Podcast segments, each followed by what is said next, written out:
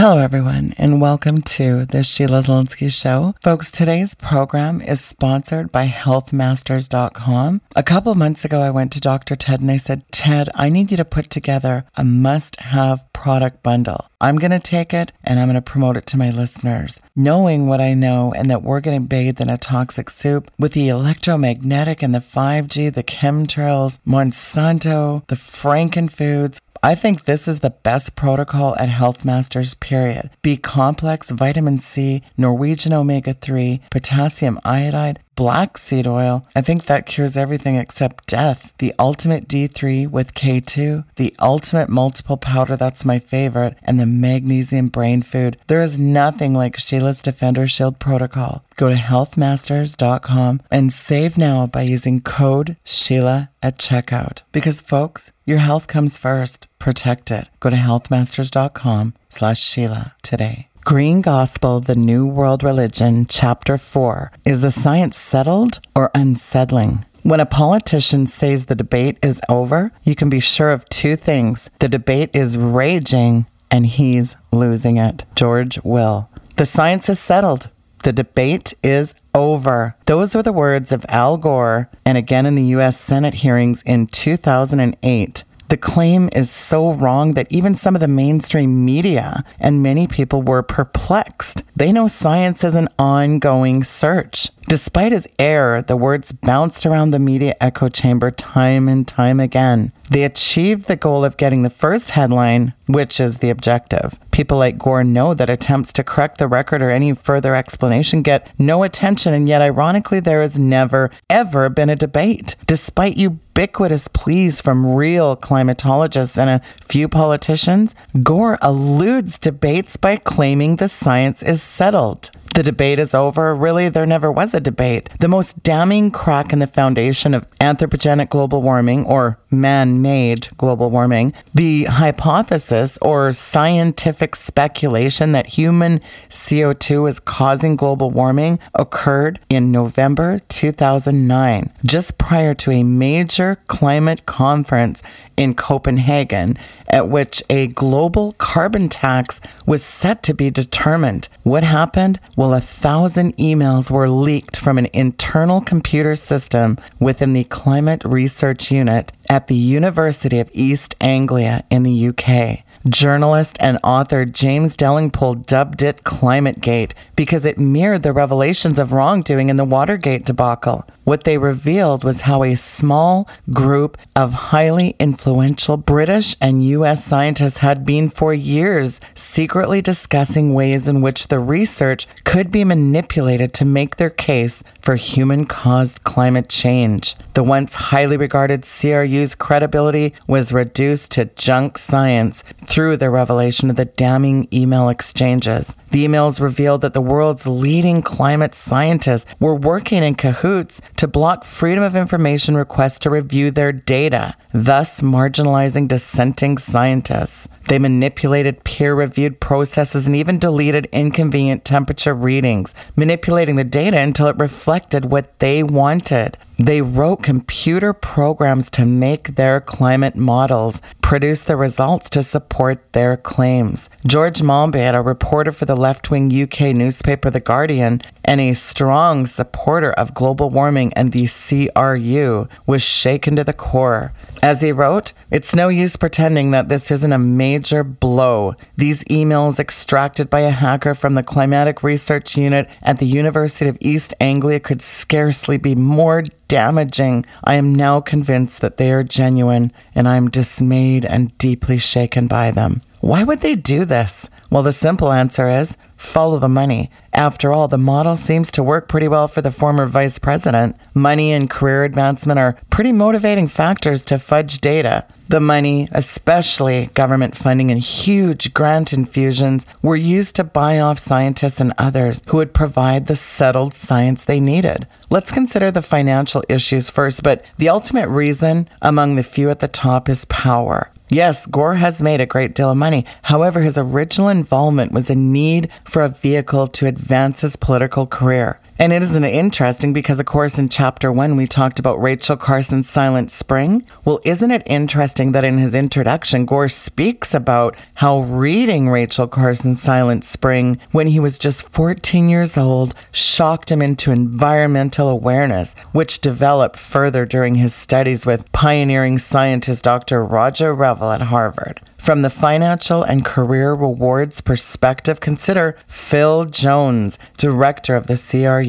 Jones was the recipient of roughly 20 million in research grants. Jones knew what they were doing was wrong because he sent emails to other CRU people urging them to erase emails and explaining how to avoid FOIA requests. In 2005, he wrote, Just sent loads of station data to Scott. Make sure he documents everything this time and don't leave stuff lying around on FTP sites. You never know who is trawling them. The two MMs have been after the CRU station data for years. If they ever hear there's a FOIA now in the UK, I think I'll delete the file rather than send to anyone. Does your similar act in the US force you to respond to inquiries within 20 days? Ours does. The UK works on precedent, so the first request will test it. We also have a Data Protection Act, which I will hide behind. Tom Wigley has sent me a worried email when he heard about it, thought people could ask him for his model code.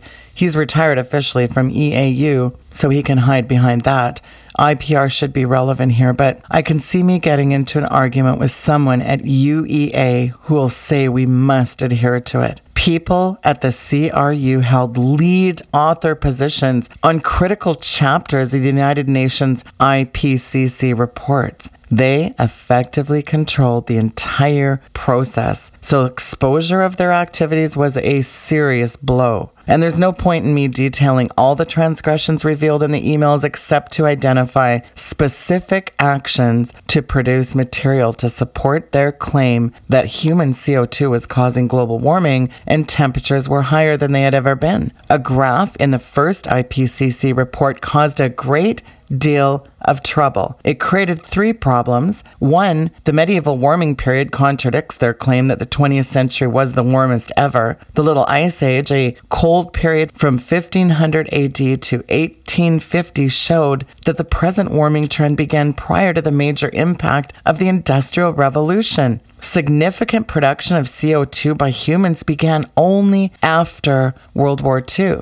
The trend of the warming since 1650 AD was, well, within natural variability. In one email, Michael E. Mann tells Phil Jones it would be nice to contain the putative medieval warming period in testimony before the United States Congress, Professor David Deming reported receiving an email from the CRU member who thought he was part of the subterfuge to pursue what the emails refer to as the cause. And it bluntly said, We have to get rid of the medieval warming period. Michael E. Mann had developed a technique using tree rings to eliminate the medieval warming period. He was co opted by the IPCC shortly after getting his PhD, and despite having little experience, became the lead author in the 2001 IPCC report. It was a meteoric rise. Mann used a selected set of tree rings dominated by one in particular, the bristlecone pine, that was deemed unusable to make a computer model. And as they ran their doctored computer models of tree rings, they showed the temperature declining in the 20th century. So the method eliminated the medieval warm period, but it showed the exact opposite of what they wanted for the 20th century. No problem. They simply programmed the computer model to graft on, in a totally unacceptable scientific technique, the modern temperature record. Through stupefying number crunching mathematical wizardry, Michael E. Mann meticulously manipulated the data. The result? A bogus graph that looked like a hockey stick positioned horizontally with the blade protruding straight up. The technique was referred to in the leaked emails as Mike's nature trick after the use of it in the original article in the Nature Journal and published in Geology Research Letters. Phil Jones produced the blade data that claimed global temperatures had increased 0.6 Celsius in approximately 120 years. He claimed incorrectly that this was greater than could occur naturally. Michael E. Mann's infamous hockey stick climate model became a popular and devious device to convince the uninformed observer that the Earth was undergoing an unprecedented fever. It was like manna from heaven for Al Gore and his carbon credit touting sky is falling, give us the money and power to save you, pals. A major test of new scientific research is the ability of other scientists to replicate or reproduce the results. It is called reproducible results. Steve McIntyre and Ross McKitrick tried to replace this now most famous of all climatological reconstructions, aka Mann's hockey stick, and were stonewalled in obtaining Mann's original data. They were able to recreate enough to discover that Mann's graph relied on a computer algorithm so skewed that it would produce the hockey stick more than 99% of the time, regardless of the data that you fed into it. In other words, even though it was comprehensively debunked, Mann's corrupted graph was used in Gore's movie to scare and mislead the public, and worst of all, school children. It became the poster child for global warming, yet it continues to be hailed by climate change advocates as the gospel. The United Nations still carries the stick to compel global policy, and Al Gore carries it all the way to the bank. Both Mann and Jones consistently refused to release their original data. Mann refused to provide his data and then got a court to say it was his intellectual property, even though the taxpayer paid for his research and the results were used for public policy. When Australian scientist Warwick Hughes asked Phil Jones for his data, he replied, We have 25 years or so invested in the work. Why should I make the data available to you when your aim is to try and find something wrong with it? Then he subsequently reported that the original data was lost. Like Mann and his hockey stick model, the handful of experts from the IPCC and the CRU entrusted with monitoring the planet's temperature are agenda driven and constantly adjusting the records. Gavin Schmidt was a graduate and then on staff at the CRU, but now is in control of the influential NASA GISS temperature record. He held a press conference claiming that 2014 was the warmest year on record. Although it was in his personal briefing notes, he neglected to tell the media that he was only 28% sure of his data. Other estimates of global temperature, such as a satellite record from the University of Alabama at Huntsville, showed it was not the warmest year on record. However, Schmidt had the headline and gave backing to Al Gore's claim that the great goddess Gaia has a fever.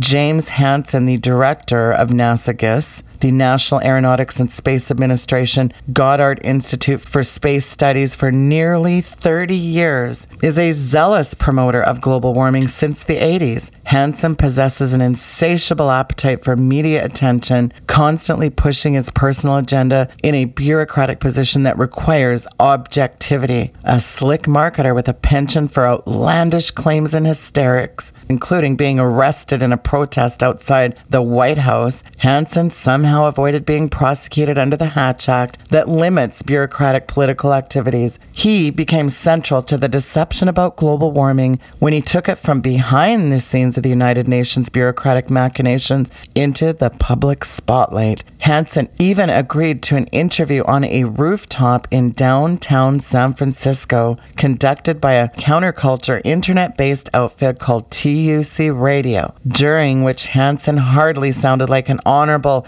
director of a U.S. government agency, but more like a Marxist community agitator. His June 1988 appearance before a U.S. Senate committee, at which he lamented that he was certain that man was the culprit and human CO2 caused global warming, coordinators of the drama were Al Gore and former United States Senator Timothy Wirth, Although recently John Kerry falsely claimed a role in a 2007 PBS Frontline documentary, Wirth said, We knew there was this scientist at NASA who had really identified the human impact before anyone else and would testify emphatically at the Gore Committee that human CO2 is causing unstoppable global warming. Wirth acknowledged that they had identified the pre forecasted hottest day of the year in Washington and scheduled the hearing for that day. They went into the hearing room the night before, this is on record, to open the windows and turn off the air conditioning. I tell young people that they better start to act up because they're the ones who will suffer, Hansen said. Hansen usually fails to mention that he should have made it clear that all his comments were his own and not his as a representative of NASA. Indeed, a characteristic of his career was that he spoke as director of NASA GISS when it suited him and as a citizen when that was beneficial. As NASA GISS director, his role should have been collecting data like a scientist, truthfully, and sharing the data, not producing results to influence policy legislation and encourage riots. In February 2009, Hansen wrote an op ed in the London Observer recklessly claiming coal fired power stations are death factories. Hansen was challenged about using the public trust and his agitator antics, including participating in a public protest outside the White House and giving evidence on behalf of Greenpeace activists who bombed a coal plant in England. All of this is in contradiction to the political activity limitations put on him as a federal employee under the Hatch Act. He went on the offensive and claimed political interference from the Bush White House. His boss at NASA GISS waited until he was retired to publicly say that the interference did not happen and that they were false claims. The Heinz Foundation awarded Hansen with a half a million dollars for helping make global warming a household phrase. It is also reported that Hansen is said to have acted as a paid consultant to Al Gore during the making of his sci fi global warming propaganda film, An Inconvenient Truth. It's ritzy vacation and big money payoffs when you jump into bed with the big eco fraud. Gore and Hansen led the ignorant to believe that it was the hottest weather ever, blaming it all on the rampant production of carbon dioxide caused by man's insatiable appetite for fossil fuels. The truth that you must realize is that CO2 only accounts for less than 1% of the gases in the Earth's atmosphere, less than 4% of the so called greenhouse gases, and of that sliver, only 3% is created through man made means. Carbon dioxide has been steadily increasing at a snail's pace since the end of the Little Ice Age. It is at its all time lowest level. The warming mantra is pure chicanery. And how do their mindless ramblings explain the hottest weather ever recorded back in the 1930s when CO2 levels from fossil fuels were immeasurable? Well, according to the United States National Climatic Data Center, 1936 was the hottest overall summer on record in the continental United States. Despite these facts, temperature keeper James Hansen continues to ignore them and claims to the press we only have four more years left. Perhaps he means he only have four more years to dupe the public so that he and Gore can make even more money and gain greater power. It is interesting that Wirth retired early from the Senate and took a senior position at the United Nations, likely under the influence of Ted Turner, who had donated $1 billion to the UN. It's hardly the first time that United Nations bureaucrats make up dire predictions only to be proven wrong. On June 30th, 1989, the Associated Press ran an article headlined United Nations official predicts disaster, says greenhouse effect could wipe some nations off map. In the piece, the director of the United Nations Environmental Program's New York office was quoted as claiming that entire nations could be wiped off the face of the earth by rising sea levels if global warming was not reversed by the year 2000. He predicted coastal flooding and crop failures that would create an exodus of eco refugees threatening political chaos and a litany of other predictions that are so ridiculous that they've been retracted before they can be proven wrong. Consider as just one example the scandal came to be known as Glacier Gate. In its final 2007 report, widely considered the gospel of settled science, the United Nations IPCC suggested that the Himalayan glaciers would melt by 2035 or sooner. It turns out the wild assertion was lifted from the World Wildlife Fund propaganda literature. The IPCC recanted the claim after initially defending it. You know what? They should recant all their claims because they are without scientific justification, turning lies into truth and altering the past. And remember what George Orwell said in his book 1984? He who controls the past controls the future.